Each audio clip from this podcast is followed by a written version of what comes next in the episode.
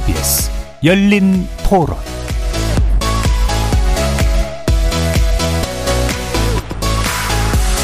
안녕하십니까. KBS 열린 토론 정준희입니다.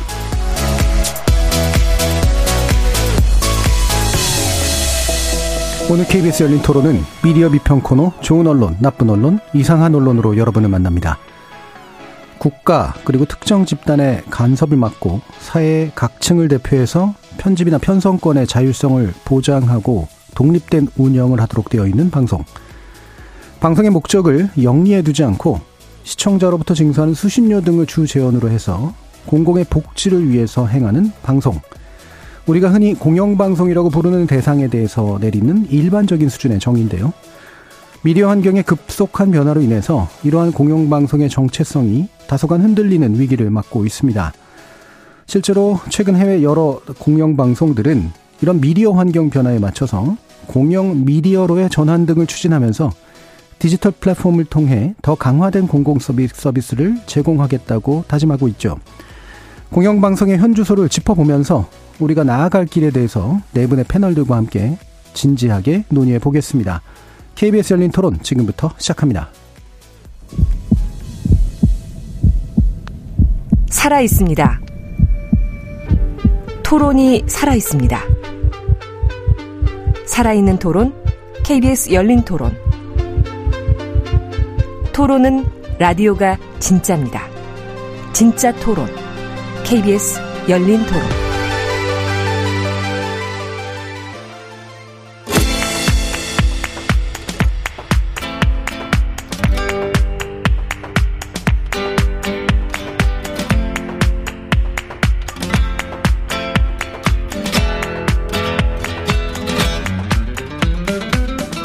좋은 언론, 나쁜 언론, 이상한 언론?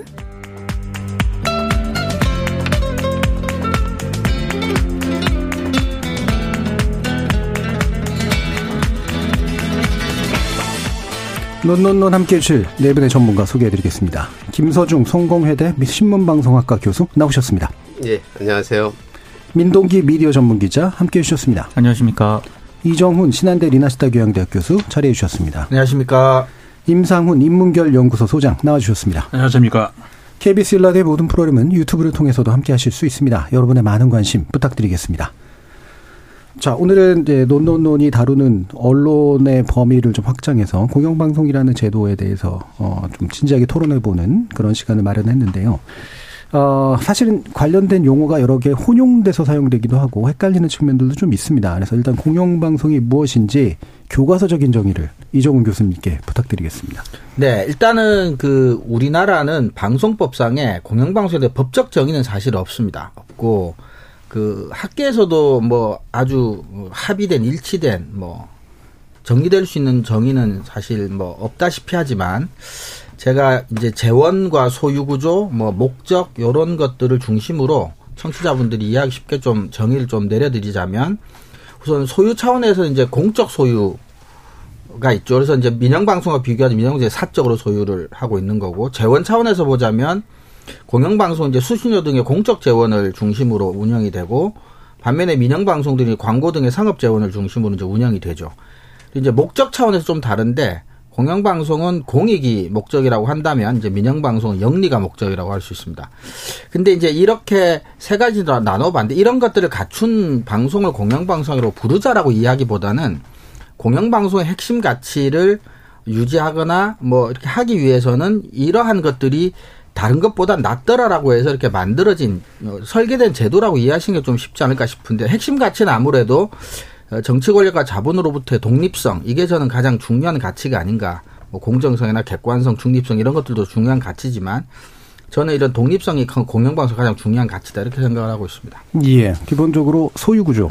그러니까 공공기관이란 뜻이죠. 예. 네. 국가가 또 직접 소유하는 것도 아니고 공적인 소유 방식을 가지고 있고 공적인 재원, 수신료 등의 재원을 활용하며 공익을 목적으로 운영되는 방송이 이제 가장 기초적인 거고 거기에 아마 시대마다 이 공영방송이 뭘 해야 되는가라는 가치들이 조금씩 다르게 달린 아, 담기는데 아마 가장 유지해야 될 보편적인 가치는 어 국가나 기타 정치 세력으로부터의 독립 방송일 것이다라고 얘기를 해주셨네요.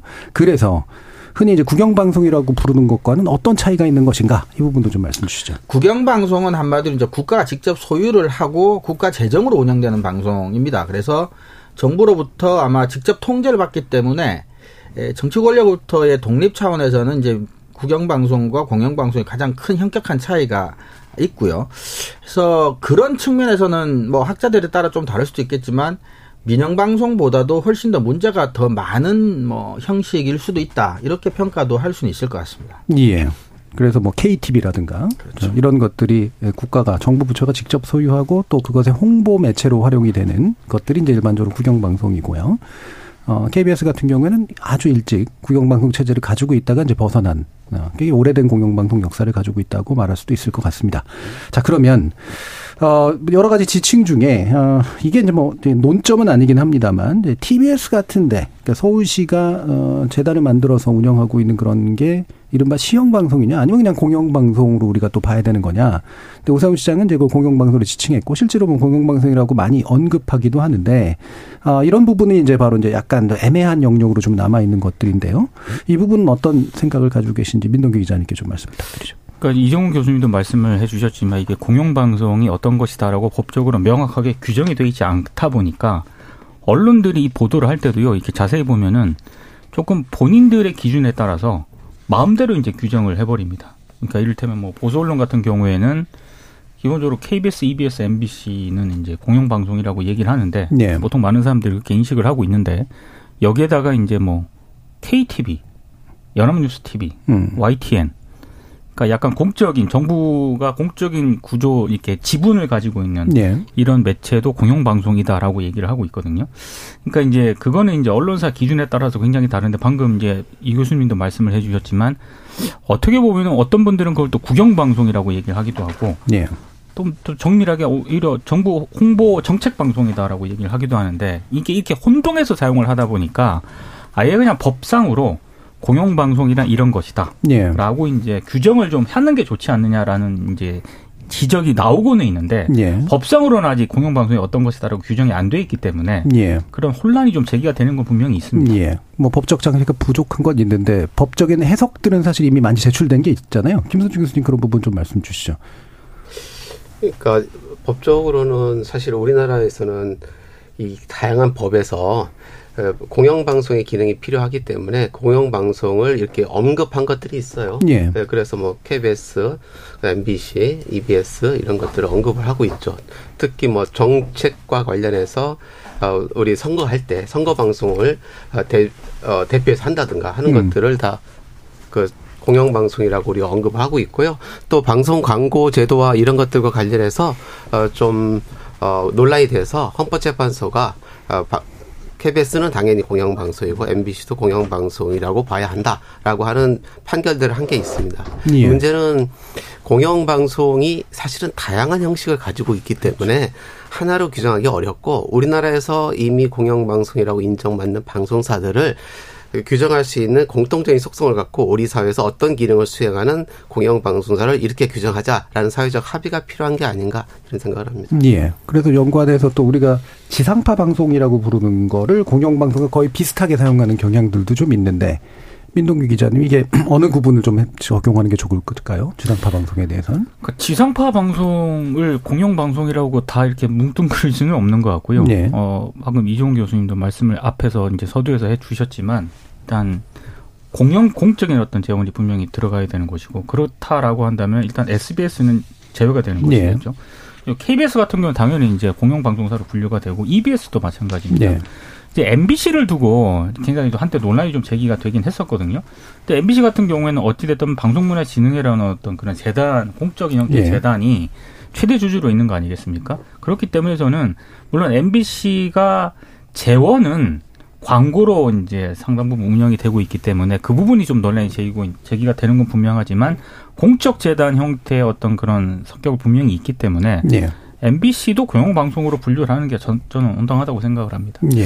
개념적으로 잠깐만 예. 얘기하면 아, 지상파라고 부르는 거는 우리가 지상에서 전파를 쏘아서 그렇죠. 볼수 있는 방송 기술을 사용하는 방송사들을 총칭으로 언급하는 거고 그 중에서 아까 그 우리 이종훈 교수님도 말씀하시고 민, 민동 기자도 말씀하셨던 그런 속성이나 기능을 갖고 있는 방송사들을 좀 요약해서 부를 때 공영방송사라고 하는 거니까 예. 지상파 방송사 다 공, 공영방송을 할 수는 없죠. 하지만 오랫동안 지상파 방송사가 다른 매, 유료 방송 체제보다는 훨씬 더 공익적 기능을 수행해야 된다는 사회적 의무를 부여받고 있는 건 맞습니다. 예. 그러니까 지상파 주파수를 사용하는 TV나 라디오의 경우에는 허가 조건상 어, 공공의 자산을 활용하기 때문에 일정한 공익적인 요소를 가지고 있도록 하는 규제가 적용이 되고 있죠. 그래서 공익적 기능을 하는 지상파 방송사와 공적으로 운영되는 지상파 방송사는 일부는 겹치지만 동일한 개념은 아니다. 네, 이렇게 또그 지상파 지금 말씀이 나와가지고 근데 또 같이 또 혼용되는 게 또 있어요. 공중파라고 하는 거고 또 혼용이 혼용이 되는데 예. 일단 공중파라는 말 자체가 한자가 다른 두 말이 있어가지고 그 진짜 혼동을 많이 하시는 것 같아요. 그러니까 공중이라는 말이 이제 public이라는 의미에서의 공중이 있고 sky라는 의미에서의 공중이 둘 다 공중파라고 쓴단 말이죠. 음, 그러니까는 후자는 sky- 안 씁니다. 그 공중에서 쏘는 공중파라는 말은. 어, 어, 어, 예. 뭐- 공중, 그러니까 sky라는 의미에서 공중파라는 말은 학술 용어에서는 공중파로 쓰지 어, 않습니다. 외국에서는 그렇게 쓰는 것 같아서 예. skywave라고도 근데 그게 이제 번역상의 문제인데요. terrestrial이거든요. 네. 그러니까 그거를 이제 학술적으로는 공식 번역어는 이제 지상파라고 사용을 하고 있고 학계에는 그거를 이제 일반 시민들이 이제 지상, 공중 이걸 섞어서 이렇게 혼용을 하는데 에, 그것은 약간 예. 약간 좀 정리를 하면 원래 그 공중파라는 말을 쓰긴 썼어요. 왜냐면 다 공중으로 전파를 쏘니까. 그런데 위성 방송이 나오면서 예. 위성 방송과 지상에서 저 방송을 전파를 쏘는 지상파를 좀 구별하면서 지상파라는 말이 이제 곧 굳어졌죠. 그러니까 예. 그뭐 지금은 이제 지상파라는 말로 쓰면 될 것 같습니다. 예. 그래서 뭐 이런 혼용들, 방금 임 소장님도 지적해 주셨던 그런 헷갈리는 것들도 분명히 좀 있고요. 어, 그럼에도 불구하고, 그러면 세계적으로 봤을 때, 이른바 이제 공영 방송이라고 불리우는 다양한 사례들이 있으니까, 어, 그것들하고도 또 비교해 보면 좋을 것 같은데요. 임상훈 소장님께 부분 부탁 드려볼까요? 예, 지금 이제 초반부터 이 그 공영방송이라고 하는 것에 대해서 이제 정의가 내리기 어려운 그런 이야기가 지금 나오고 있지 않습니까? 그러니까 학계에서도 이제 그 교수님들 나오셨지만은 정의를 내린다는 거 굉장히 어려운 문제인데 다만 이 공영방송이 되기 위한 어떤 그, 그 필요 조건은 분명히 있는 것 같아요. 예를 들어서 이제 그 정치로부터 그 다음에 재정적인 어떤 독립성이 보장이 돼야 네. 되는 것. 그 다음에 그 일정한 지역, 보통은 이제 국가 단위겠죠. 그 어떤 지, 그 지역적인 어떤 그 일반성을 갖춰야 된다는 거. 어디는 나오고 어디는 안 나오고 그러면 안 되는 거. 이게 물론 지방 방송의 경우도 지방에 해당이 되는 것이고, 그게 갖춰져야 되는 것이고. 그 다음에 이제 어떤 그 공공 가치와 더불어서 그 소수자에 대한 배려 이게 보장이 안 되면은 그러니까 이게 상업성만 가지고는 보장이 안 된단 말이죠. 네. 이런 게 보장이 돼야 공영방송이라고 할 수가 있는데 그런 차원으로 봤을 때 이제 외국의 사례들을 보면은 대체적으로는 어떤 공통 게 분모가 잡히거든요. 대표적인 게 영국의 이제 BBC 같은 방송이 네. 그런 경우고.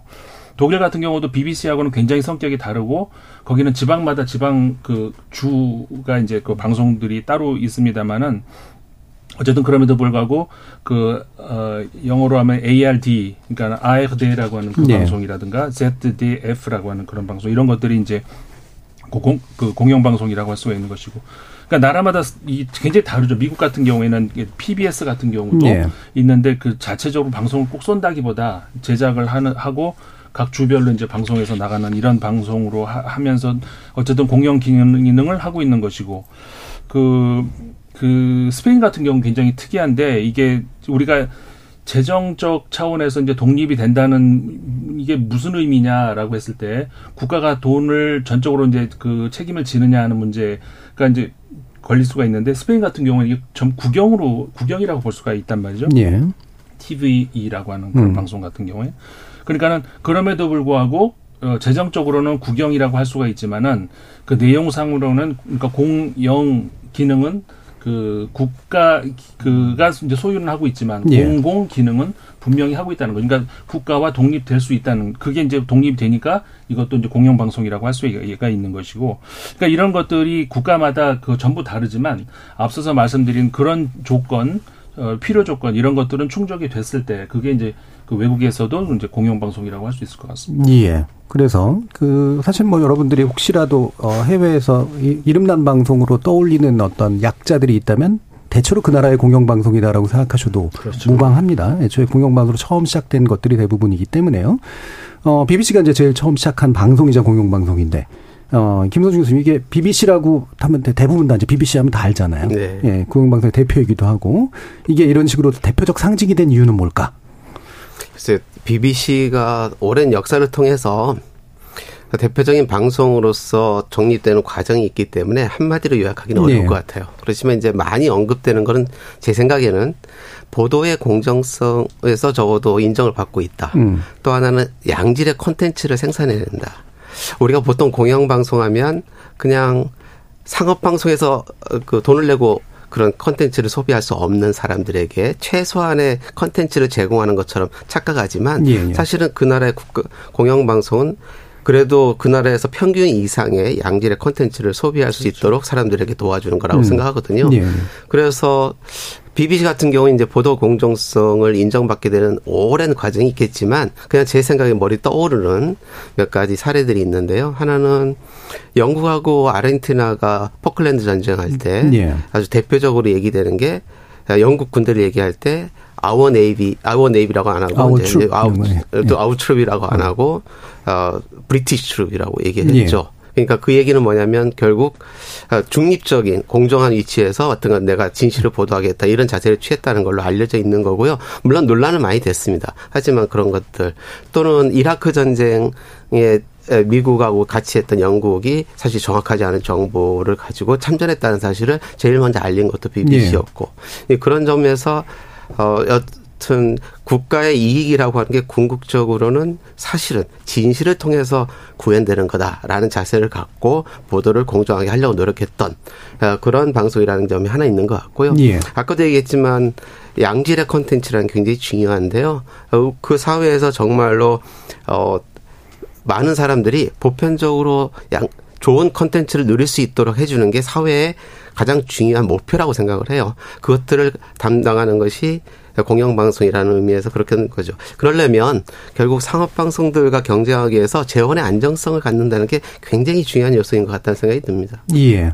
그래서 이제 BBC 뭐 여러분들도 이제 다큐멘터리로 흔히 아시고 그다음 뉴스로도 흔히 아시는 것처럼 아 어느 정도 공정하고 독립적인 그런 보도를 수행하며 단순하게 이제 남들이 안 볼 만한 걸 하는 게 아니라 그 사회에서 가장 양질이라고 생각되는 그런 프로그램들을 가장 먼저 만들어서 이제 널리 알리는 그런 기능을 함으로써 이제 상징화가 됐다 이렇게 이제 요약을 해 주셨는데 뭐 BBC 얘기들은 많이들 하니까요. 어 다른 분들도 한번 이런 거에 대한 간단한 의견들 주시죠. 민 기자님부터. 그러니까 사적에서 이런 얘기를 한 적이 몇 번 있습니다. 그러니까 제가 런던에 간 적이 있었거든요. 예. 근데 이제 최근에 이제 올해 갔었는데 이제 가다 보니까 어차피 이제 우리로 따지면은 9시 뉴스 메인 뉴스를 이제 할 일이 없으니까 저녁에 네. 그걸 보게 됐는데 가장 신기했던 것 중에 하나가 당시 젤렌스키 우크라이나 대통령이 런던을 왔어요. 음. 우리로 따지면은 굉장히 아마 메인 뉴스에서 대대적으로 보도가 됐을 거예요. 근데 가장 이상했던 것 중에 하나가 젤렌스키 대통령이 발언한 내용은 그 주요하게 보도를 합니다. 예. 근데 영국 총리가 젤렌스키 대통령을 만나가지고 무슨 내용을 했는지는 일절 안 나옵니다. 예.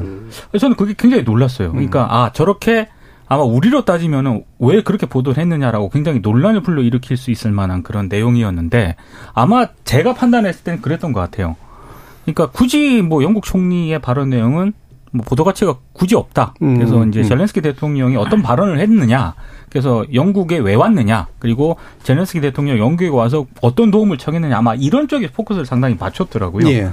그러니까 우리로서는 감히 그런 음. 보도를 과연 할 수 있을까 이런 생각을 좀 여러 번 들었거든요. 그래서 이제 아 물론 또 BBC도 한계가 있긴 하지만 예. 기본적으로 제가 그걸 보면서 아 이래서 다들 BBC라고 하는구나 예. 그런 생각을 좀 음. 했습니다. 그러니까 독립적이고 공정하지만 구색 갖추기식으로 이것저것 맞습니다. 하는 얘기를 안 한다는 얘기죠. 네. 예. 이를테면 대통령이나 총리가 한 얘기면 당연히 써주고 이런 게 아니라 보도 가치 위주로 판단을 하더라. 네. 이런 말씀을 주셨고 또 소장님은 그 좀 BBC 같은 경우 가장 그 대표적인 공영 방송으로서의 그 지위를 가진 이유를 말씀을 좀 나누고 있잖아요. 예.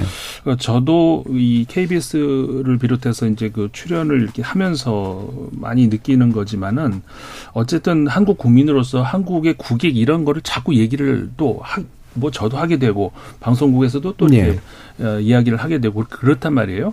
그랬을 때 과연 어, 객관성을 정말 100% 보장할 수 있느냐라고 하는 것은 저도 사실 의문을 던질 수밖에 없단 예. 말이죠.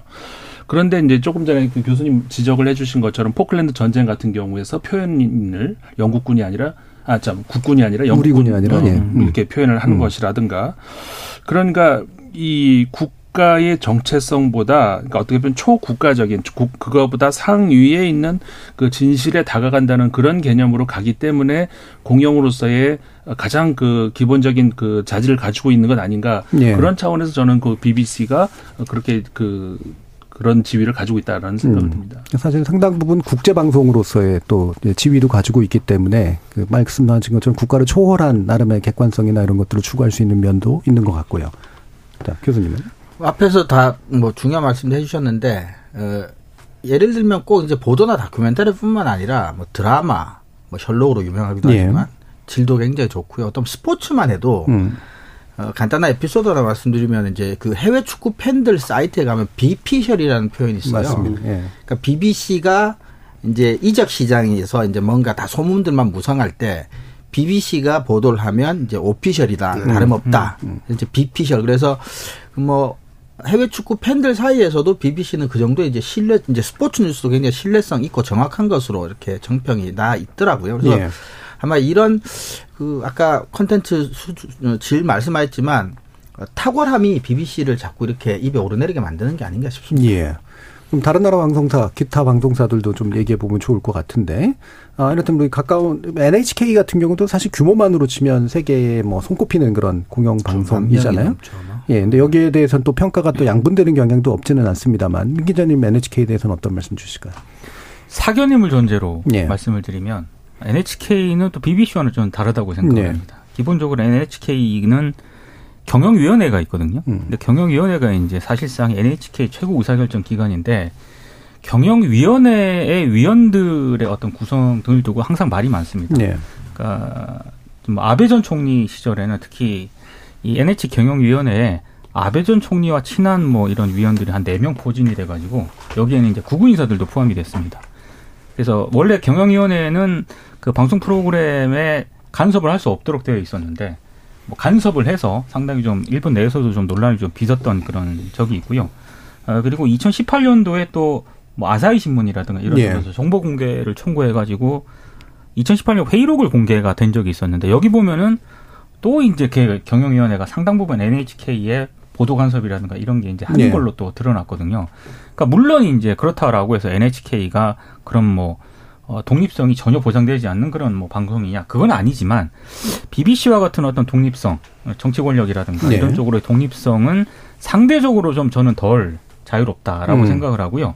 특히 이제 최근 들어서 7점 70년대 중반부터 최근까지 어 이제 NHK 그 회장 있지 않습니까? 이게 다 외부 인사로 지금 다 네. 기용이 되고 있거든요. 물론 그 전에는 NHK NHK 출신들도 있었고 그 전 단계로까지 가면은 뭐 아사히 신문 출신이라든가 이런 분들이 있었는데 신문 출신들이 꽤 있었는데 다 요즘에는 기업인 출신들이 이제 회장이 회장으로 오고 있습니다. 그래서 이 NHK 최근 들어서 회장들이 가장 강조하는 게 경영이라든가 예. 이런 쪽을 굉장히 강조해요. 그래서 어, NHK는 또 BBC와는 좀 많은 점에서 차이가 있다 이렇게 저는 생각을 하고 있습니다. 예. NHK는 일본의 상업 방송이나 민영 방송이 워낙 막 나가니까 그렇죠. 그렇죠. 이제 네. 반대급부로 이제 그래도 좀 건조하고 약간은 저- 진중하고 이런 면들로 이제 공영방송의 격을 좀 나름 지키는 또 사극 같은 거 돈 네. 많이 들어가는 거 잘해서 좀 네. 지키는 이런 쪽에 좀 가까운 것 같고 또 프랑스도 이제 공영방송 나름대로 되게 중요한 제도니까 임 소장님 또 프랑스 쪽 많이 또 전, 전문이시니까 한번 또 여쭤볼까요? 프랑스도 이제 공영 방송과 관련된 그 제도나 어떤 법 같은 것들이 많이 바뀌었죠. 예.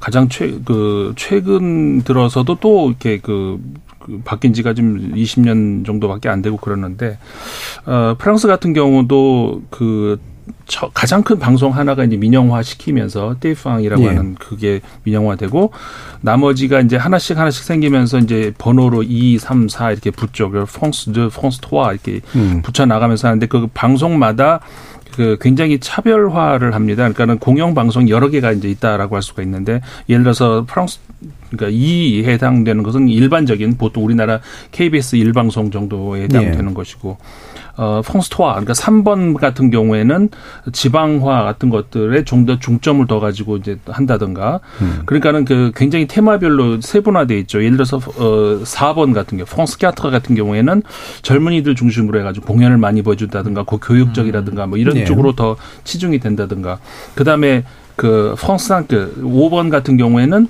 어, 좀 더 이렇게 다큐멘터리 중심으로 해가지고 그런 것들을 이제 많이 보여준다든가. 이렇게 세분화돼 가지고 하다 보니까는 워낙에 이제 방, 그 공영방송이 차지하는 비중이 크고 다른 나라 공영방송하고 비교를 했을 때 예를 들어서 미국 아까 이제 PBS 같은 경우에 같은 경우에는 어, 어떻게 보면은 차별성 이 민영 방송하고 비교했을 때 차별성이 굉장히 크다고 할 수가 있죠. 예. 민영 방송에 다루지 못하는 것들을 좀 빈틈을 메꿔주는 그런 역할이 강하다 그러면은 BBC 같은 경우에는 그렇지는 않지 않습니까? 네. 민영 방송 똑같이 경쟁 체제로 이렇게 할 수 있는 프랑스 같은 경우에는 그 두 경우하고도 또 다른 것이 어, 똑같이 그, 그 공영 방송이지만 민영 방송하고 경쟁을 할 수 있는 그 광고도 나오고 네.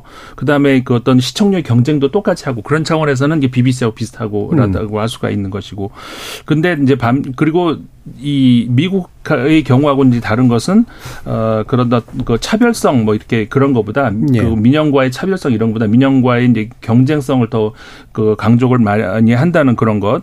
그러니까 한마디로 말해서 점유율 경쟁을 많이 한다는 것이죠.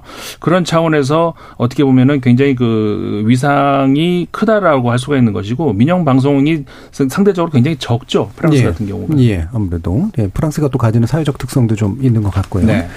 자, 그런데 이제 이렇게 세계 뭐 여러 가지 공영방송의 사례들까지도 이제 얘기를 했습니다만, 아, 사실 지난 한 3, 40년간 대부분 공영방송사가 좀 위기에 처했다라든가 변화가 필요하다라든가 이런 식의 얘기들은 좀 많이 나왔었고, 나름대로 또 적응의 방식들을 좀 가지기도 하고 그랬는데, 어, 이게 이제 세계 각국에서 공통적으로 나타나는 어쨌든 방송 제도라는 되게 특성이 있기 때문에 이게 어떤 위기적 조건들을 겪고 있는가, 그럼에도 불구하고 왜 공영방송을 여전히 좀 유지하려고 또 하고 있는가 요 논의가 이제 아마 필요할 것 같은데요. 김서준 교수님 연애를 한번 먼저 좀 여쭤볼까요? 글쎄요. 제가 생각하기에는 전 세계가 공통적으로 본다면 미디어 환경 변화가 가장 큰 예. 요인이 아닐까 생각을 해요. 미디어 환경 변화는 게 여러 가지 형태로 또 굉장히 빠르게 변하고 있기 때문에 쉽게 다, 아, 단정해서 얘기할 수 있는 부분은 많지 않지만 그래도 가장 중요한 거는 다양성, 창구가 다양해졌다.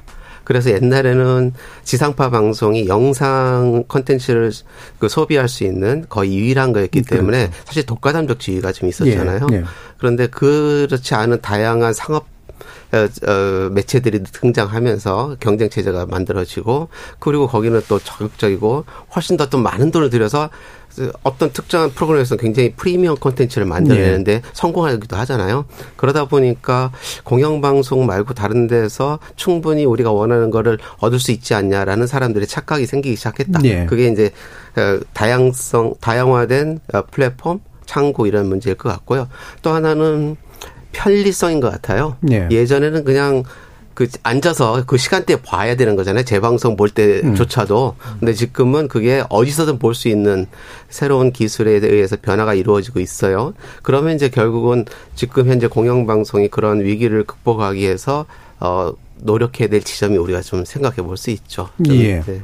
아무래도 미디어 환경 변화가 있었기 때문에 공영방송이 자연스럽게 갖고 있었던 과거의 지위나 권위 이런 걸 갖기는 좀 네. 어렵고 그래서 이제 이거에 어떻게 적응해야 될 음, 거냐는 네. 필요는 나오게 됐다. 이정훈 교수님. 그 아마 미디어 환경의 변화는 김소은 교수님께서 저- 정확하게 잘 지적해 주신 것 같고요. 제가 약간은 뭐 혼자 짐작 뭐 하는 것 중에 하나는 아마 이제 공영방송이 이제 공익에 기여한다라는 것에 대한 합의 또는 동의 이런 게 좀 있어야 되는데 저는 공익 개념 자체를 이렇게 전체 국민이 공유할 수 있는 이런 이제 사회 분위기가 더 이상 그런 게 좀 아닌 것 같아요. 뭐 네. 개인 중심으로 가서 어쩌가 그래서 서로가 공익이라고 생각하는 것들에 대한 이제 합의가 점점점 어려워지는 뭐 정파적인 문제도 있겠지만 꼭 정치적인 이슈가 아니라 하더라도 그래서 내가 중요하게 생각하는 문제를 국민의 상당수가 중요하게 생각하고 이런 식으로 접근하는 것이 정당하다고 하는 것에 대한 동의도 어느 정도 있어야 음. 공영방송이 그런 방향으로 나아가면서 뭔가 공익에 기하고 있다라는 여론이나 동의, 합의 이런 것들이 좀 쉬울 텐데 요즘은 너무 이제 개인 개인별로 쪼개져서 자기가 생각하는 또 자기가 좋아하는 자기가 정의롭다고 생각하는 이런 것들을 뭐 디지털 채널에서 이렇게 개인적으로 이렇게 소비하는 문화가 되다 보니까 아마 그런 것들도 뭐 바람직한 의미에서의 거대 담론의 상실 이런 것들도 아마 공영방송이 좀 약화되는데 어느 정도는 예. 좀 기여를 하는 게 아닌가 싶은 음. 생각도 해봤습니다. 네, 공통의 가치보다는 개인적 가치를 추구하는 전반적인 사회적 분위기. 그러니까 공통의 가치가 담길 수밖에 없는 공영방송에 대해 상대적으로 이제 외면하게 되는 일들. 또 임상훈 소장님. 그 일단 그, 그 1인 미디어 시대가 도래를 하면서 예. 이것이 어떻게 보면은 과거에 뭐 두 교수님들 지적해 주신 것처럼 정보의 원천이 과거에는 그냥 일원화돼 있었지 않습니까? 이게 예. 이제 다원화되고 있, 있고 물론 다원화된다는 것이 이제 굉장히 긍정적인 측면이 있죠. 과거에는 우리가 좀 좀 더 심하게 얘기를 하자면은 왜곡해서 어, 방송에서 이야기를 해도 다 그런가 보다 하고 넘어갔던 것이 음. 어, 인터넷 출연하면서 그런 것들이 바로 바로 이제 실시간으로 이제 그 방송사에서 왜곡하면 바로 드러나지 않습니까? 그런 차원에서 다원화라는 건 굉장히 좋은 측면인데 이게 동시에 그 공공성의 위기라는 측면에서 이렇게 보자면은 좀 양면성이 있는 것 같아요. 두 네. 가지 면에서 이제 위기가 예, 음, 그 얘기될 수 있는데 하나는 정보의 질이라고 할 수가 음. 있는 것이고 물론 1인 미디어도 질적으로 굉장히 우수한 데가 많이 있지만 예, 예. 그거를 우리가 이제 무엇 어떤 미디어가 그러니까 우- 소위 우리가 유튜브라고 하는 이런 것들을 이렇게 보면서 그런 걸 요즘엔 선택권이 우리한테 없잖아요. 그러니까 들어오는 대로 우리가 보게 되는 것이고 거기서 무슨 정보가 어떻게 왜곡을 시키는지를 우리가 검증할 방법이 없다는 것이죠. 예. 정보의 질, 그다음에 신뢰성 차원에서 굉장히 심각한 위기가 그 과거에 이제 우리가 이제 공영방송 중심으로 해 가지고 이제 보도를 접할 때하고는 큰 차이가 있다는 그런 것이고 그러다 보니까는 그 대체적으로 아이 뭐그 그냥 일인 방송에서도 다 보는데 굳이 우리가 시청료를 내면서 수신료를 내면서 이렇게 공영 방송을 예. 봐야 되나 이러 이러면서 전 세계적으로 어떻게 보면은 그 수신료에 대한 어떤 그 거부 이런 생각들이 있죠. 그러다 보니까 재정적 압박이 올 수밖에 없는 것이고 예. 전 세계적인 그런 현상인데 그러다 보니까 이것이 결국은 공공성의 위기로 오는 것이다 이렇게 생각이 됩니다. 예. 민동기 지금. 다 앞서 이제 말씀해 주신 것에 동일하고요. 저는 이제 약간만 덧붙이면 저는 정치권 책임이 제일 크다고 생각합니다. 예, 예. 그러니까 사실 공영방송의 존재의 이유를 그 시민이나 국민들에게 확실하게 인지를 시키려면 정치권이 공영방송을 흔들거나 이용을 하면 안 되거든요. 음. 근데 뭐 그렇죠. 우리는 일단 물론이고 한국 사회를 포함해서 전 세계적으로 어떻게든 공영방송을 좀 영향력을 좀 개입하려는 그런 시도들이 분명히 있는 것 같고요. 아까 BBC 말씀을 해주셨지만 어, BBC 훌륭한 방송이죠. 근데 영국에서도 BBC에 개입하려는 그런 시도들은 항상 있어 왔습니다. 예. 그러니까 그런 부분들에 대해서 적어도 이제 BBC는 내부적으로 저항을 해왔기 때문에 에, 그런 게 좀 차이라고 생각을 하는데 결국에는 정치권이 공영방송의 어떤 권위라든가 그 영향력을 어, 개입을 함으로써 약화시키는 데 저는 가장 큰 책임이 있다라고 생각을 하고요. 예. 미국 같은 경우만 하더라도 거의 뭐 저- 정치권이 거의 정파적으로 나뉘고 있지 않습니까? 예. 그런 사회 정치권이 그렇게 양, 이 양분화된 사회에서 공영방송의 설 자리가 과연 어느 정도 있을까? 저는 음. 그런 좀 회의적인 생각을 하거든요. 예. 그러니까 정치권의 상당 부분 책임을 느껴야 한다고 생각합니다. 예. 그 얘기를 해주셔서 그래서 나머지 시간 일부 나머지 시간 동안 요 얘기로 좀 나눠보면 어떨까 싶은데 한편으로는 이제 좀 더 보편적인 관점에서 미디어 환경이 바뀌었기 때문에 결국은 대체 미디어가 너무나 많이 생겨서 공영방송 지위가 필요하냐 또는 유지하기가 쉬우냐 요게 이제 한 가지 원인이고 또 한 가지는 그것과는 일단 또 무관하게 정치권이나 국가나 이런 데서 이제 잡아 흔들리기 때문에 힘이 빠져버리는 그런 일들도 이제 생기는 거잖아요. 외부적 요인과 이제 내부적 요인이라고 굳이 말하면 외부적 요인은 좀더 어, 정치적인 요인들이고 내부적 요인은 미디어 환경 변화에 적응하지 못해서 생기는 문제 이거라고 본다면 우리나라를 비롯한 외국의 문제에서 어느 게 좀 더 중요한 요인이라고 보시는지 한번 네 분의 견해를 좀 더 들어보고 싶네요. 김선중 교수님께서. 우리나라는 정치적 통제가 가장 큰 요인이었다는 네. 거는 아마 거의 모든 사람이 동의를 할 거예요. 근데 저는 정치적 통제가 그 당시에 통제를 받으면서 저항하다가 희생된 언론인들 이런 문제들도 있지만 예. 그 시기가 미디어 환경 변화에서 굉장히 맞물려서. 대비를 해야 될 그렇죠. 굉장히 중요한 시기였는데 정치적 통제와 그것에 저항하는 과정에서 시간을 다 놓쳐버린 게 있어요. 예. 근데 우리가 지금 원, 여기서 얘기하는 이유는 공영방송의 존재가 필요하다는 것을 어느 정도 공감하는 거잖아요. 예. 그런데 공영방송의 영향력이 줄어들어 버렸어요. 그리고 공영방송이 왜 필요한지를 사람들이 못 느끼는 상황을 10년 넘게 예. 경험을 했어요. 그래서 지금 또다시 흔들리는 있는 상황에서 사람들이 예전 같으면 아 공영방송 지켜야 돼 하는데 지금 예. 음. 관심이 적잖아요. 저는 이 심각한 문제가 아까 여러분들이 얘기해 주신 거에 공- 공감을 하는데 결국 사회가 공공성이라는 가치를 이제 포기하거나 무관심해졌다. 이 상황에서 공영방송이 해야 될 더 큰 역할이 필요한 거 아니냐. 이런 얘기를 강조하고 싶고요. 예. 저는 공영방송을, 우리나라에서는 공영방송은 정치적 통제 요인이 가장 크게 음. 에, 우리 공영방송을 약화시킨 요인이다. 이렇게 예. 생각을 합니다. 예, 통제가 또 특히 이제 미디어 환경 변화와 맞물리면서 이제 더 가중된 예, 네, 효과가 일어났고, 있었죠. 그러니까 대중들이 공영방송에 대한 기대를 그냥 아예 줄여버리는 그런 일이 일어났다. 임 소장님은 사실 그 내부적인 아까 그 두 가지를 구분하셨을 때그 내부적인 그 어, 방송에서의 어떤 그, 그 시민들이 외면하는 그 차원을 좀 잠깐 보자면은 음. 사실 공영방송에서 어, 방송되는 이런 것들, 그 다음 민영방송에서 어, 나오는 그 프로그램들 이런 것들을 했을 때 어떤 그 클리셰가 있습니다. 그러니까 민영방송 것이 더 재밌다. 뭐 이- 이런 예, 예. 그 이렇게 좀 있거든요. 그러니까 하- 단순히 이제 재미가 더 있다 없다 이제 이런 차원으로 어, 가게 가- 되는데 사실 이게 대중문화 좀 더 넓은 범위로 봤을 때 대중문화가 좀 그렇거든. 요 대중문화의 두 측면이 그렇지 않습니까? 예, 좀그 과거 그 철학자 얘기를 해서 그렇습니다만 옛날에 아도르노라는 철학자가 그런 얘기를 했었잖아요. 그 대중문화라고 하는 것은 대, 네. 대중문화가 아닌데 이거는 대중산업이고 예, 문화산업이고 예, 그러면서 그냥 그 거위 마치 그, 그 입에 입 져놓고 이렇게 그 쏟아 부어 넣듯이 예, 예. 이거는 그냥 우리가 이제 뭐 음식을 먹는 게 아니라 그냥 그냥 집어 입에다 쏟아 부어 주면 그 그냥 그 섭- 삼키는 거다. 아 이제 그런 치- 그렇게 아주 통렬한 비판을 했는데 그러면서 동시에 저기 어 동시에 다른 그 벤야민 같은 경우에는 비- 같은 시기였습니다만은 반대의 이야기를 예, 했지 않습니까? 그러니까 대중 한마디로 대중의 힘을 믿은 것이고 사회의 그 변화는 결국 민중이 하는 것이다라는 그런 차원에서 근데 실제로 이제 100여 년이 흐른 다음에 어, 대중 문화가 어느 정도 이렇게 우리가 이제 꽃피우고 있잖아요.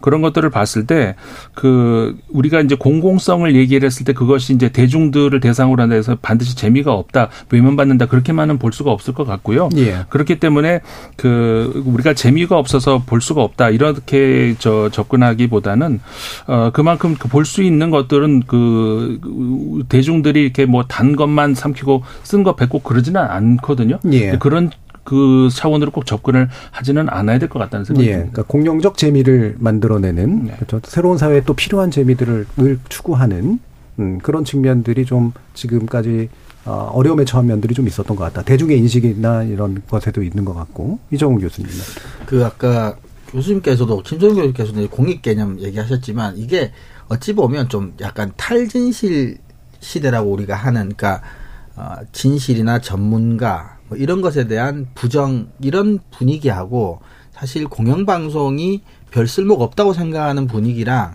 사실 뿌리는 저는 좀 비슷한 것 같아요. 예. 좀 그런 측면이 좀 있고 저도 사실 둘 중에 하나를 고르라면 저는 최소한 우리나라에서는 이 정치가 미치는 부정적 영향이 훨씬 크다라고 생각을 합니다.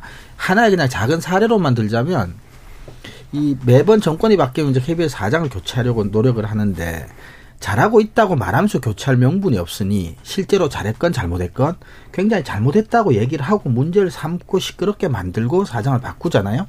그러면 KBS가 지난 5년 동안 무엇을 했는지에 대한 정확한 정보가 없는 시민들은 5년마다 한 번씩 KBS는 나쁜 조직이구나. 예, 이런 것들을 반복적으로 계속 이제 듣고 보게 되잖아요. 그 자체도 볼성사나운 일일 뿐만 아니라, 그러니까 작은 사례지만 이런 거 하나만 봐도, 그러니까 과거에는 국영방송, 어용방송 이런 이미지가 있었지만 민주화된 이후에도 정권이 바뀔 때마다 정치권에서 KBS를 이제 또는 통제 소유까지는 아니더라도 뭐 관리 최소한 하고 싶어하는 이런 욕망들이 분출되는 과정이 비정상적이다 보니까 그 자체도 나쁜 일이지만 괜히 더 KBS에 대해서 정치적인 뭐 또는 편향적인 또 좋지 않은 이미지들이 계속해서 반복적으로 더 씌운 부분도 저는 적지가 않다고 생각합니다. 예. 아까 민 기자 말씀 주시긴 했지만 더 한 번 더. 음. 복지랑 비슷하다고 생각을 예. 해요. 공영방송이라고 하는 게 복지 예산을 정부나 정치권이 줄여버리면 예. 그거는 이제 사회적 약자들이 굉장히 강하게 이제 피해를 보지 않습니까?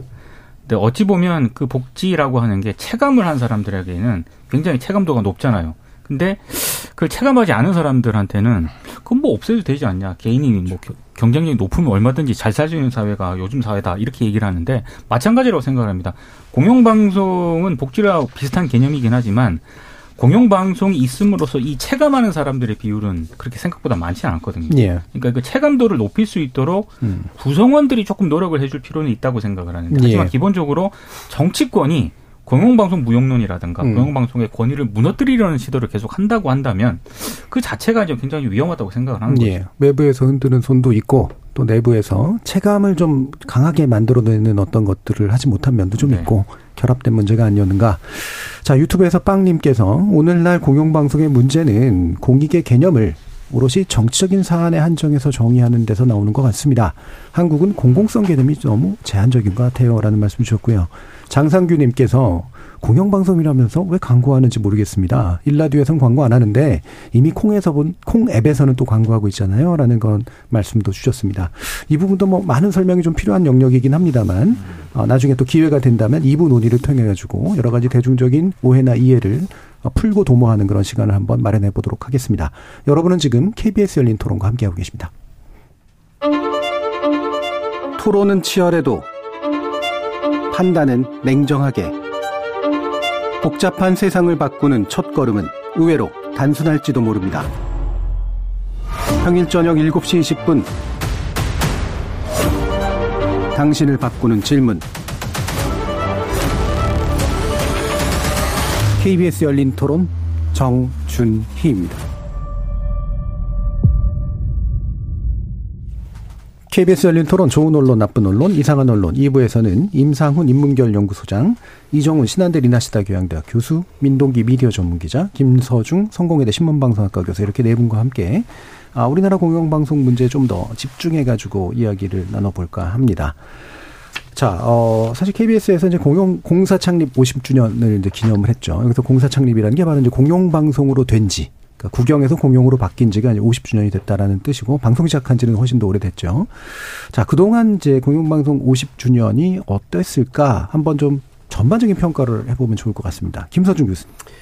예. 그 72년에 법이 개정되면 73년에 이제 공사가 시작된 건데요. 그, 그전에는 국영방송이었죠. 예. 그런데 우리나라에서 그렇게 형식적으로 공영방송이 아니라 실질적으로 그나마 공영방송이라고 얘기할 수 있는 시기가 돼가는 거는 1987년 민주화 투쟁 이후다 이렇게 그렇죠. 생각을 합니다. 예, 민주화 그게 이후. 단순히 민주화가 됐기 때문이 아니고요.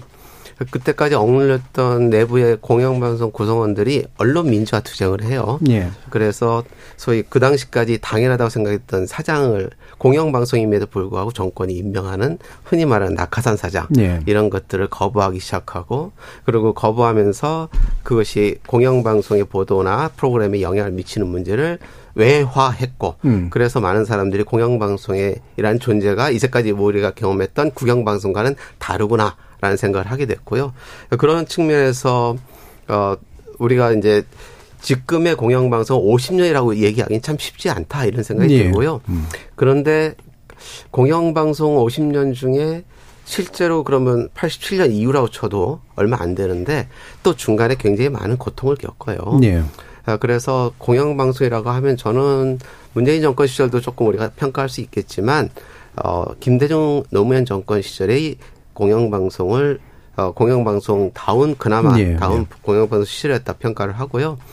어, 많은 사람들이 기억을 하겠지만, 사실 그 당시에 박권상이라는 동아일보 출신의 사장이 왔을 때, 음, 밖에서 또 여전히 김대중 정부에서도 이런저런 보도에 개입하려고 무탁이 오고 그랬대요. 예, 예. 그래서 제가 들, 박건선 사장한테 직접 들은 이야기는 그래서 박건선 사장이 김대중 대통령을 청와대로 찾아가서 내가 그만둘까요? 어떡할까요? 이렇게 음. 물었대요. 그랬더니 김대중 대통령이 아, 당연히 하셔야죠. 하면서부터 사라졌다라는 거예요. 음. 정현주 사장 시절에도 사실 이런저런 얘기가 들어왔는데 예. 정현주 사장이 그걸 하나도 밑에 다른 사람들한테 전하지 않았대요. 음. 자긴 듣고 이런 것들을 통해서 보도가 공정하다라는 평가를 분명히 받았거든요. 하지만 공영방송은 공영방송이 제대로 하면 어디로부터 좋은 소리 못 듣는 게 바로 공영방송의 그렇죠. 에, 음. 생리예요. 우리는 그걸 가지고 지금 이쪽에서 공격하는 거, 저쪽에서 공격하는 거 가지고 공영방송이 잘못됐다고 평가하는 게 아니라 얼마나 진실을 제대로 보도하고 있는 걸 갖고 평가하는 게 맞다고 생각하고요. 그런 점에서 저는 어, 좋았던 시절은 어, 김대중 노무현 정부 시절에 에, 사장들이 보였던 독립성을 예. 쟁취하는 행동이었다 이렇게 생각합니다. 음, 그래서 50년 역사라고는 하지만 민주화 이후로 아, 사장이 이제 외압을 차단하고 내부적인 자율성을 통해서 독립성을 확보했던 한 10년간의 시기가 이른바 명실상부한 공영방송의 좀 시기였던 게 아닌가라는 그런 측면들인 것 같습니다. 어, 그래서 뭐, 어, 잘된 시절의 문제라고 하는 건 이제 잘한 게 바로 그 시점에 이제 집중이 됐었다라는 얘기였던 것 같고요. 이정훈 교수님. 저도 뭐 비슷한 생각입니다. 실질적으로 아마 그때가 KBS 9시 뉴스 시청률도 상당히 높을 때였고 아마 그때쯤이 또 신문의 영향력하고 지상파 방송 뉴스의 영향이 이렇게 좀 크로스가 되던 시기였던 것 같기도 하고 그래서 그때 아마 좀 특히 저널즘 관련해서는 그래도 KBS 저널즘이 그때가 굉장히 제일 좋았을 때가 아닌가 싶긴 합니다. 근데 말씀하셨다시피 50년을 놓고 긍정적인 평가를 하기에는 이제 과거에 예, 너무나 말만 공영방송이지 실질적으로 국영화되어 운영되는 시기가 너무 길었기 때문에 50년을 놓고 굳이 뭐, 뭐, 저, 한마디로 평가하자면 뭐 아쉬운 부분이 훨씬 더 솔직히 이제 많죠. 하지만 말씀하셨던 그 10년은 그래도 공영방송다운 한국에서 그래도 좀 그런 시기가 아니었나. 저도 김소은 교수님 말씀에 동의를 하는 편입니다. 예. 그래서 보도의 독립성, 그리고 공정성, 그리고 프로그램의 어떤 품질, 이런 것들이 이제 잘 갖춰지는. 네. 예. 그래서 좋은 드라마, 좋은 뉴스들이 만들어졌던 거. 그, 그것을 칭찬해 주셨고요. 예. 빌동기 기자님. 저는 이제 그런 부분 동의를 하면서 이제 50년이라는 역사를 가지고 있지 않습니까?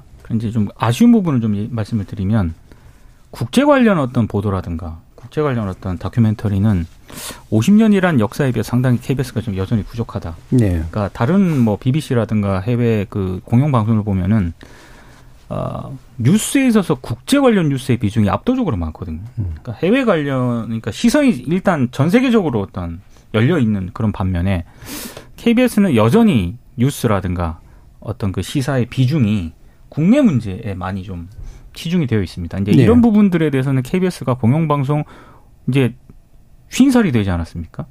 좀 다르게 고민을 해볼 대목이라고 생각을 합니다. 그러니까 공영방송의 어떤 존재의 가치는 정치 권력으로부터의 독립이라든가 자본으로의 독립이라든가 여러 가지 이유가 있지만 저는 이제 글로벌화 시대에 있어서 뉴스라든가 어떤 이슈에 그때 국내 시각화는 너무 한계가 분명하다고 생각을 하거든요. 그러니까 조금 굉장히 좀 조금 늘리는 차원이 아니라 굉장히 많은 부분을 좀 국제 문제에 좀 늘릴 필요가 있다라는 생각이 듭니다. 예. 결국 재원 문제로 또 아마 또 돌아가는 네. 그렇게 되죠. 제가 이제 총평, 50년사의 총평이었었기 때문에 어떤 분은 잘한 점을 얘기해 주시고 또 어떤 분은 아쉬웠던 점을 또 얘기해 주시고 있어서요. 뭐 일단 먼저 좀 들어보고 좀 갈라서 한번 얘기를 해보죠. 임 소장님. 네, 지금 민동기 기자님 말씀하신 게 제가 최근 수년 동안 늘 방송 기회만 되면 얘기를 하던 건데 예.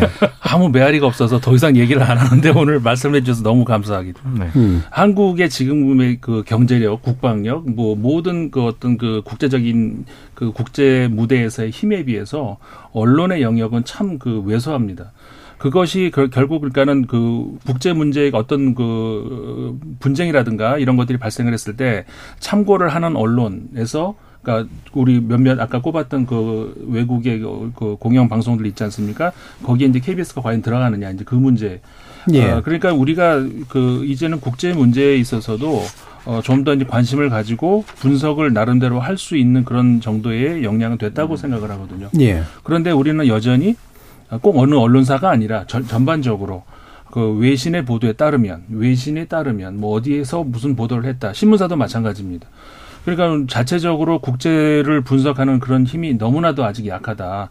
근데 그 점이 굉장히 아쉬운 점으로 꼽고 싶고 그다음에 아까 이제 교수님 지- 말씀하셨던 거기에서 이제 그 이게 무슨 정파를 얘기하는 건 아니고 외국에서도 공교롭게 항상 보면은 이 공영 방송을 상대로 해서 정치권에서 외압을 위 들어가는 경우가 좀 보수 정권이 사실 많습니다. 예. 그거는 이제 전, 전 세계적으로 좀 아, 많은 것이 예를 들어 BBC 같은 경우에도 항상 그 BBC와 이렇게 갈등을 겪었던 것은 그 보수당 정권이었고. 예.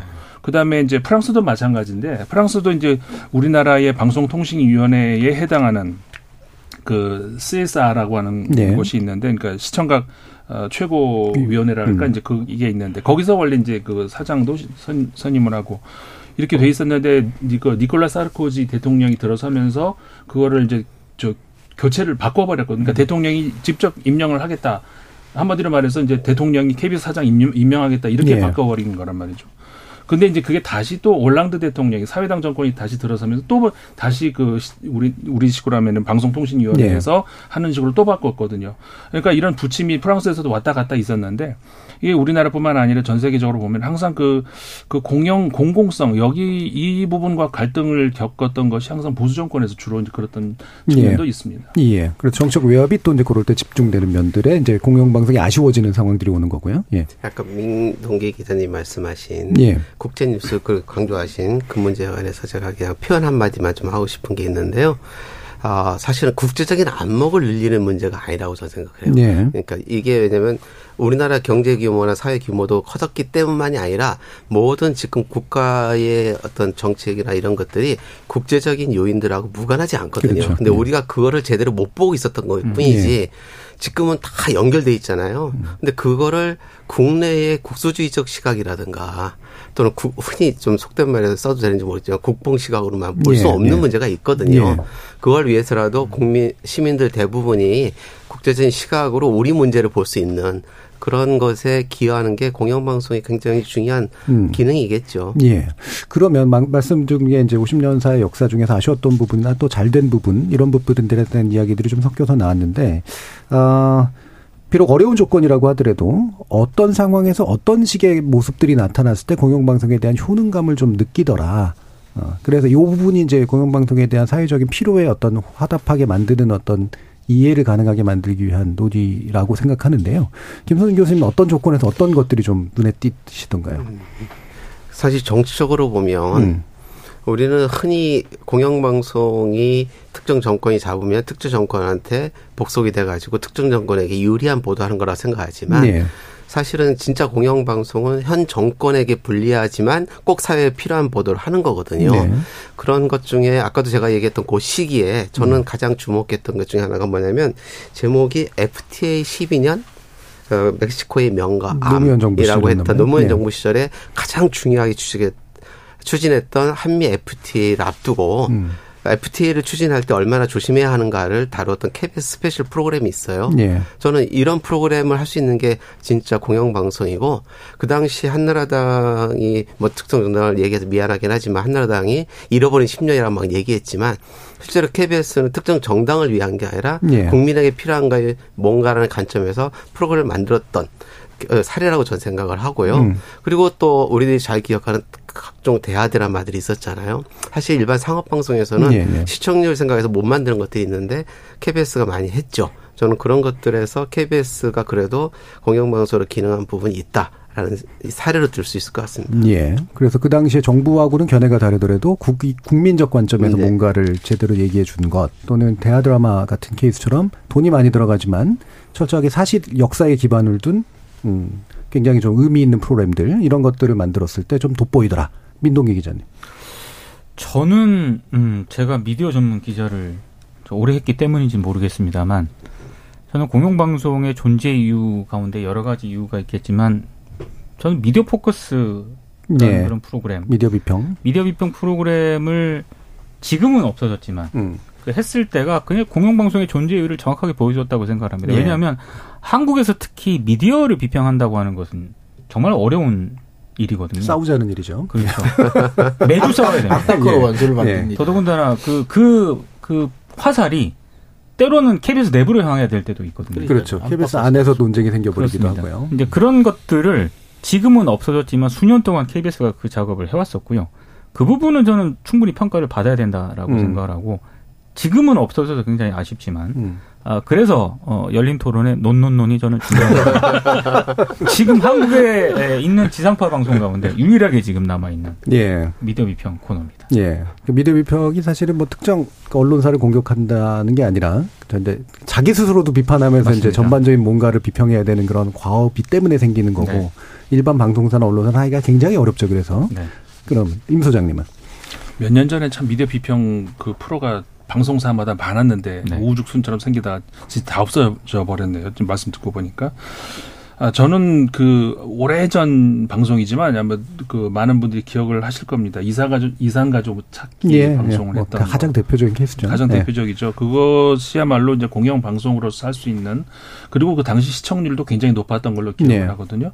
그러니까 그게 뭐 재밌어서 봤습니까? 재미있는 방송은 아니잖아요. 음. 뭐 감동이 있고 이제 그런 것이지만 어, 공영 방송이니까 할 수 있는 그런 방송 그 대표적인 게 바로 그 예. 어, 그것 아니었나 그런 생각이 듭니다. 예, 사실 그게 또 어디 기록 유산으로가 아마 네, 남은 거로 알고 있는데요. 유네스코 문화유산. 그렇죠? 예. 10년대 초반에. 이정훈 교수님. 아, 근데 뭐 마지막에 하니까 여러 가지로 좀 불리하네요. 정말 앞에서 다 다음 거는 바로 첫 번째로 드리겠습니다. 아, 사실은 뭐 다 나왔습니다. 이상가족 찾습니다도 제가 뭐 그때 당시에 뭐 어린 나이였지만 뭐 기억에 남는 프로그램이라고 했을 때 가장 순식간에 기억에 떠오르는 프로그램이었어. 그것이 갖는 뭐 긍정적인 측면, 부정적인 측면, 그 어린 나이 당시에는 뭐 여러 가지 생각할 수 없었지만 기억에 남는 건 아마 그 무렵에 동네 모든 아주머니들이 뭐 만나면 계속 그 얘기를 했었던 것 같아요.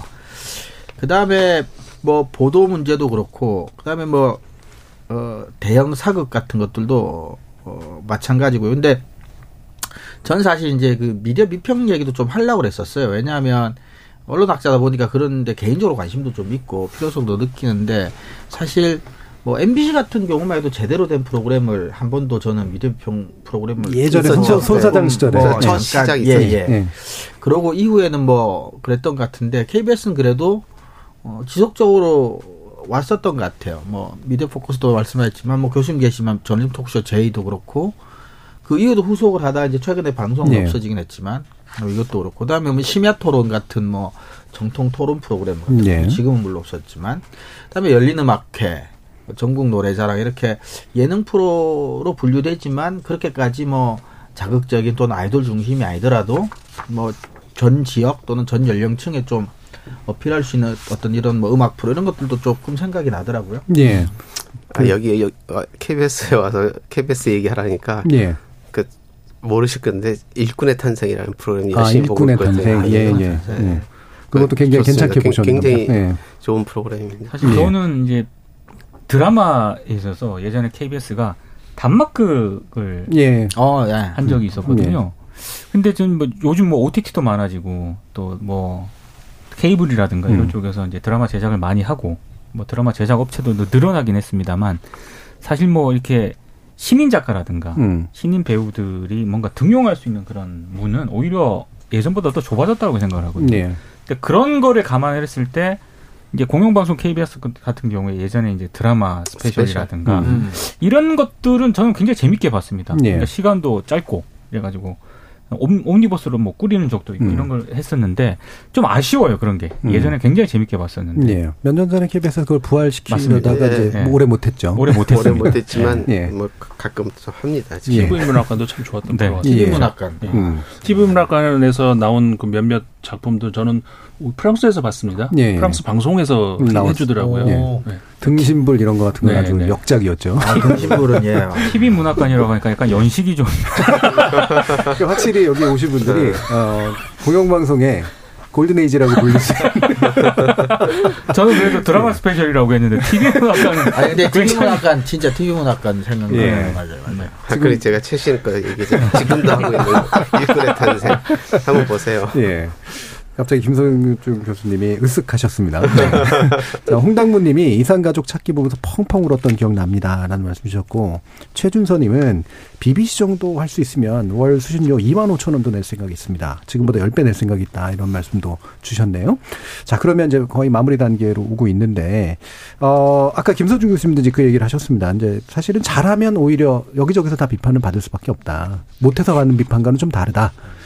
그러니까 이제 그런 부분에 너무 기죽지 말고 어떻게 이제 사회적으로 의미 있는 것들을 만들어 새롭게 만들어낼 것인가. 그 비판을 고려하면서 이제 그런 뭔가 대안을 제시할 수 있는 방법들이 어떤 걸까라는 거를 여쭈- 여쭙고 싶은데 이정훈 교수님이 제일 먼저 여쭤달라고 그래서 아니요, 아니요. 뭐 그럴까요? 굳이 앞에서 하세요. 괜찮습니다. 자 그럼 김서준 교수님께 먼저 여쭙겠습니다. 아. 네. 글쎄 저는 어, 여러 가지 정치적인 환경 속에서 참 제대로 활동할 시기가 별로 없었다라고 생각을 음. 하지만 그래도 내부 구성원들이 어떤 환경에서도 공영방송이 과연 뭘 해야 할까라는 것들을 고민해야 된다고 생각을 합니다. 지금도 자기들을 향해서 이렇게 스스로 비판에 화살을 돌려서 예. 스스로 좋아져야 된다고 생각합니다. 그런 의미에서 보면 공영방송이 지금도 왜 필요할까라고 얘기할 때 저는 어, 새로운 매체들이 다양한 정보들을 생산해내고 있긴 하지만 그런 생산해낸 정보들을 우리가 어, 요즘에 허위 조작 정보 얘기하는 것처럼 쉽게 신뢰할 수 없는 이유는 조직적으로 취재하고 조직적으로 안에서 걸러내는 그런 과정이 없다고 생각을 해요. 예. 그런 의미에서 본다면은 공영 일반 전통적인 매체들이 그런 점에서 훨씬 강점이 있죠. 음. 근데 그 중에서도 공영방송은 이렇게 상업적으로 기사를 좀 어떻게 덜 쓰고 취재해서 보도하지 할수 없을까? 이런 고민을 좀 덜 해도 되는 예. 그런 방송 체제라고 생각을 해요. 그런 의미에서 공영방송이 그 점에서 훨씬 강점을 갖고 있거든요. 그런데 그런 공영방송이 노력하는지 모르지만 가끔 음. 오보내고 음. 또는 뭐 취재 안 된 어설픈 보도 예. 내고 이런 걸 보면은 좀 정말 아쉽습니다. 예. 아, 그런 점들을 극복하는 게 지금 굉장히 중요하지 않을까 이런 음. 생각을 합니다. 네, 오히려 이제 정보가 굉장히 많이 넘쳐나는데 네. 알고 보면은 제대로 된 정보를 찾기가 어려운 조건에서 어 사실은 KBS 보도가 그런 뭔가 제대로 된 정보는 확실히 맞는 것 같아, 걸러진 정보인 것 같아 라고 느끼게 만들어주는 측면이 중요하지 않을까라는 네, 강조. 조금만 더 말씀을 드리면 지금은 정치적으로 양극화가 심해서 예, 그냥 원래 진실을 보도해도 저건 틀렸어, 저거 가짜 보도야, 가짜 뉴스야 이렇게 하죠. 얘기하기 쉬운 사회가 됐어요. 예. 따라서 KBS 같은 사회가 아, KBS 같은 방송사가 보도할 때 상, 생각을 달리하는 사람도 받아들일 수 있는 음. 그 정도의 근거를 가지고 예, 논리적으로 설득력 있는 보도를 해야 된다라는 음. 부담감을 훨씬 더 가져야 됩니다. 예. 저는 사실 그 부분에서 영향력이 있으려고 하는 보도라서 생기는 문제가 큰 것 같아요. 예, 그래서 사회적으로 많이 이슈가 되니까 네. 달라붙어서 같이 보도를 해버리는 거죠.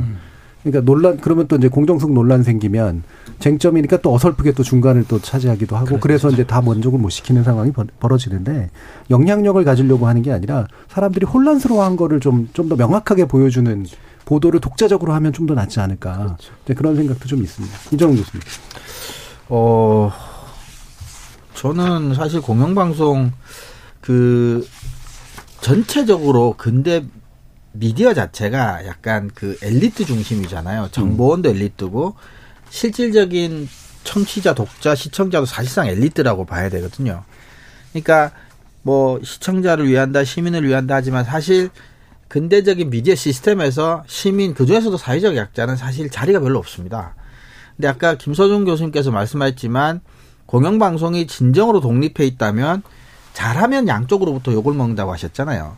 그러니까 그 독립을 하는 할 수 있는 근거는 사실은 어, 양대 정당으로부터 버림을 설령 받더라도 시민의 자기 편이 되어줄 수 있으면 뭐 그런 근데 거꾸로 말하면 시민한테 마저 신뢰를 받지 못하면 정말 이제 기댈 데가 없어지는 거죠. 네. 그래서 어, 전통적으로 지상파 방송이 이제 독과점을 이제 취할 수 없는 현재 상황에서 설령 옛날 같은 겉멋은 없는 내용이 될지 모르겠지만 음. 오히려 이 엘리트 중심의 미디어 시스템으로부터 소외되어 있는 약자나 일반 시민들의 목소리를 좀 더 적극적으로 대변하는 것으로 새로운 시대 공영방송의 공영성을 좀 가져가면 어떨까. 예를 들어 모두 다 출입처로 달려갈 때 KBS 기자는 한 명 그리 가더라도 한 명은 시민한테 가서 예. 어느 언론보다 먼저 시민 인터뷰를 딴다든지 뭐, 뭐 이런 뭐 형- 하나의 형식, 형식 적인 사례지만 좀 그래서 시민하고 좀 더 밀착도를 높이는 형태로 가는 게 저는 방향이 맞지 않을까 그렇게 생각합니다. 예, 양쪽으로 미움받지 않기 위해서 하는 게 아니라 그렇다고 또 일부러 미움받을 필요도 없는 거예요. 없지만 예. 좀더 이제 시민들이 좀 더 보편적으로 이제 지지할 만한 것들을 좀 더 찾는 게 어떻겠느냐. 민동기 기자님. 잘해도 욕먹고 못해도 욕먹는 게 저는 공영방송 종사자의 숙명이라고 생각을 하고요. 예. 다만 부당한 외압에 대해서는 이 공영방송의 종사 구성원들이 좀 부당하게 이런 외압이 행사가 된다면 맞서는 그런 모습을 좀 보여주는 것도 필요하다고 생각을 합니다. 그리고 예. 또 하나는 앞서 이제 두 분 교수님께서도 말씀을 해주셨지만 KBS는 속보 경쟁에서 자유로워야 된다고 생각을 합니다. 예. 그러니까 KBS에 적어도 저는 KBS라는 방송에 기대하는 게 어떤 사건이 터졌을 때 속보는 다른 매체를 통해서 접하거든요. 네. 근데 이게 좀, 좀 분명치 않은 부분이 있어요. 팩트 음. 관계라든가 이런 게. 그러면은 조금 속도가 늦더라도 KBS는 정확한 보도를 해주려고 하는 노력이 예. 필요하다고 생각을 하거든요. 그렇죠. 저는 그런 노력들을 KBS가 해야 된다라고 생각을 하고 다만 어, 굉장히 재난 상황이 발생했을 때 있지 않습니까? 예. 그런 상황에 대해서는 KBS가 굉장히 또 빠르게 좀 대처를 해야 된다고 네. 생각합니다. NHK가 속보를 지몇 초 하면 만에 속보를 하면서 정확하게 하라는 얘기죠. 그러니까 재난 상황에 대해서는 예. KBS가 이 재난방송 주관사이기 예. 때문에 굉장히 빠르게 대처를 해야 되지만 음. 나머지 어떤 이슈에 대해서는 한발 느려도 좋으니까 예. 정확한 보도가 필요하다라고 생각을 합니다. 지난번에 오발령 떨어졌을 때 네. 저도 구세대에서 그런지 모르겠습니다만 경고 듣자마자 바로 KBS를 틀었거든요. 그렇죠. 예. 물론 KBS도 버벅대고 있긴 했었습니다. 임 소장님. 그러니까 그 대표적인 게 뭐 외국의 사례를 이제 이 예를 들자면은 그 신문사이긴 합니다만은 이제 프랑스 같은 경우인데 속보 뭐 하는 언론들은 많거든요. 예. 근데 이제 그 예를 들어서 프랑스 대표적인 뭐 그 신문사라고 하는 르몽드 예, 신문 예. 있지 않습니까? 르몽드 같은 경우가 그렇거든요. 빨리 보도를 안 해요. 음. 무슨 뭐 예, 일이 나도 빨리빨리 안 하고 예. 어 예를 들어서 대표적인 게 이제 우리나라 지난번에 그 50년 만에 정권 교체 됐을 때 네. 프랑스 모든 언론들이 속보를 막 했거든요. 50 한국이 드디어 정권이 바뀌었다. 아, 그런데- 97년 그렇죠. 네, 보도를- 김대중 대통령 예. 당선됐을 때, 음. 그러니까 저- 전 세계적인 사건이었죠. 한국이 예. 드디어 정권이 교체가 되는구나. 근데 르몽드는 보도가 안 나와요. 음. 그러더니 어, 한 이틀이 지난 다음에 두 면을 통틀어 가지고 한국의 상황을 정확하게 분석을 해가지고 이렇게 쭉 자세한 어, 보도가 예. 나오더라고요. 이제 그런 거, 그러니까는 속보보다는 좀 이렇게 정확한 그리고 이제 그 심층적인 그런 것들을 어, 어떤 그 좀 중심을 잡고 그렇게 왔다 갔다 우리가 따라가야 되는 그런 거 좀 거의 자유로운 그런 공영 방송이 되셨으면 좋겠다는 것이 그러니까는 그 소외된 그 자들에 대한 배려 쭉 앞서서도 제가 말씀드렸지만 그런 네. 거 어. 저좀 전에도 이제 그 이 교수님 지적을 해주셨지만 그런 거 그냥 다 이쪽으로 몰려갈 때 이제 이쪽 국민한테도 좀 가는 그런 그 보도 그 다음에 상시보다는 비상에 비상에도 이제 대비할 수 있는 그런 그 네. NHK 같은 경우 근데 NHK 같은 경우에는 워낙에 지진이 뭐 유명하니까는 그러니까, 예. 거기는 잘 대처가 됩니다만은 예를 들어서 그 코로나 상황에서는 굉장히 잘못 대처한 게또 그렇죠. NHK였단 맞아요. 말이에요. 예, 예. 왜냐하면은 그거는 정권의 그 어떤 그 어, 어떤 아, 그 그거 관련 있기 예, 때문에. 관- 관련이 음. 되기 때문에 평가와 관련이 되기 때문에 당시에 그 아베 정권 당시에 그 아베 정권 눈치를 보면서 음. 그런 그 비판으로부터 자유롭지 않았다는 거. 그러니까 거기서는 공영 방송으로서의 자격이 이제 어, 의심을 받을 수밖에 없는 그런 것이었죠. 음. 이제 그런 거, 그러니까 그런 그 비상시에도 꼭 필요한 것이 공영 방송이라는 것. 예. 그런 어떤 그러니까는 그막 이렇게 시류에 막 왔다 갔다 하지 않아도 된다는 그런 어떤 중심을 잡는 그런 그 자세가 필요하지 않을까 그런 생각이 듭니다. 예. 그럼 김서준 교수님 한 1분 정도 마, 마무리로 한번 더 그래요? 부탁드릴까요? 그 아까 재난 방송 얘기 들으면서 우리가 속보성하고 정확성하고 이렇게 헷갈릴 것 같아서 예, 예. 그러는데 사실은 확인된 것만 방송하는 게 맞습니다. 속보라고 네, 하더라도. 속보라 네. 하더라도 음. 그런 마음만 가지면 음. 그 사실 위험하지 않고요. 저는 한 가지 더 그냥 KBS가 예. 공영방송을 좀 해줬으면 좋겠다라고 생각하는 거는 아까 그 이정은 선생님이 아까 처음에 얘기하실 때 나온 이야기를 다시 되짚는 건데요. 우리 사회가 진짜 공의 가치, 공공성의 가치가 왜 중요한가를 함께 고민하는 것들을 의제로 던지고 음. 여러 가지 다양한 장에서 그런 것들을 같이 논의하는 그런 장을 만들어줬으면 좋겠다. 예. 실제로 각자 도생이라든가 개인의 가치만 앞세우는 사회로 가는 것이 아쉬운 부분이 있어요. 예. 그 부분을 해결해 줬으면 좋겠다. 이런 기대가 있습니다. 예. 7500님이 땡전 뉴스 생각해 보세요. KBS도 다, 당시 한몫했잖아요. 공영, 공영 명심하십시오라는 말씀 주셨고 김종원 님이 출연진들 말씀처럼 해외 뉴스 많아지면 좋겠습니다. 유튜브에서 햇살 가득님이 시청률 장사 안 하는 프로그램도 보고 싶습니다라는 말씀 주셨습니다.